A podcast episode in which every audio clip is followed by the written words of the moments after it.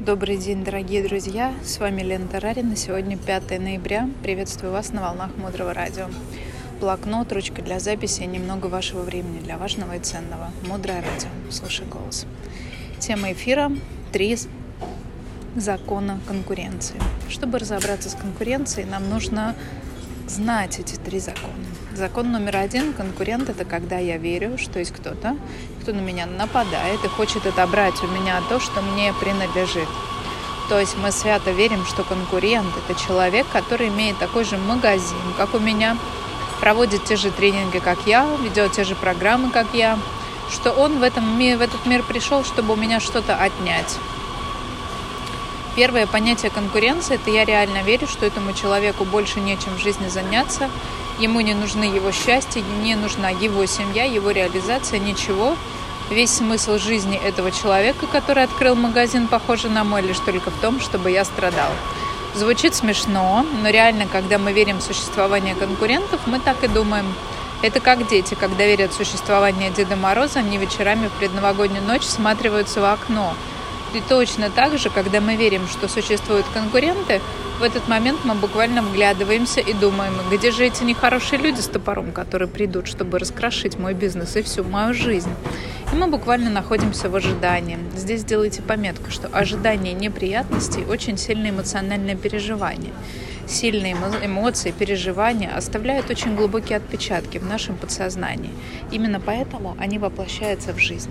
Второй момент. Я готовлюсь к выходу на войну. Я надеваю латы. Всегда, когда в моем мышлении есть лишь допускание, предположение, что какой-то человек мне конкурент, буквально сразу, как в фильме «Аэлита. Боевой ангел», наше тело облачается металлическими непробиваемыми заплатками. У вас у самого нет доступа к себе, у других людей нет доступа к вам. Никакой ребенок не захочет обнимать металл. Помните, особенно если вам мама. Вы превращаетесь буквально в металлическую статую, которая во всеоружии готова защищать свой бизнес, своих клиентов, свои идеи, которую вас якобы кто-то возьмет без разрешения. То есть, когда мы верим в конкуренцию, это обозначает, что мы все время на войне. Есть война, есть одна проблема. Счастья там нет. Потому что для того, чтобы было счастье, мы должны расслабиться.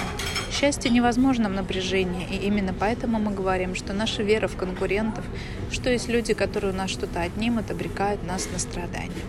Третий важный момент заключается в том, что когда мы верим в конкурентов, мы реально верим в то, что количество ресурсов в этой жизни ограничено.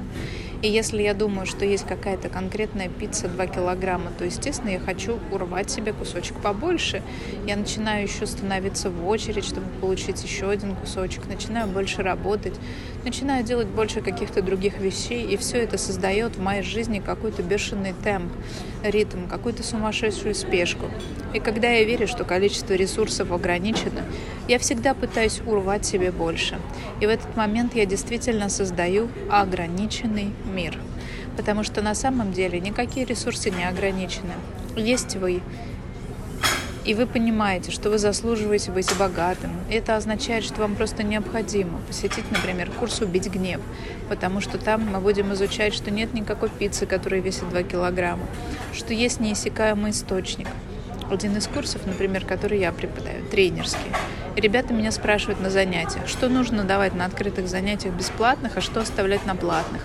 И я всегда отвечаю, что на любом занятии вы должны отдать максимум из того, что вы знаете, потому что только тогда, когда вы отдадите все, вам небесная канцелярия выгрузит новый уровень игры.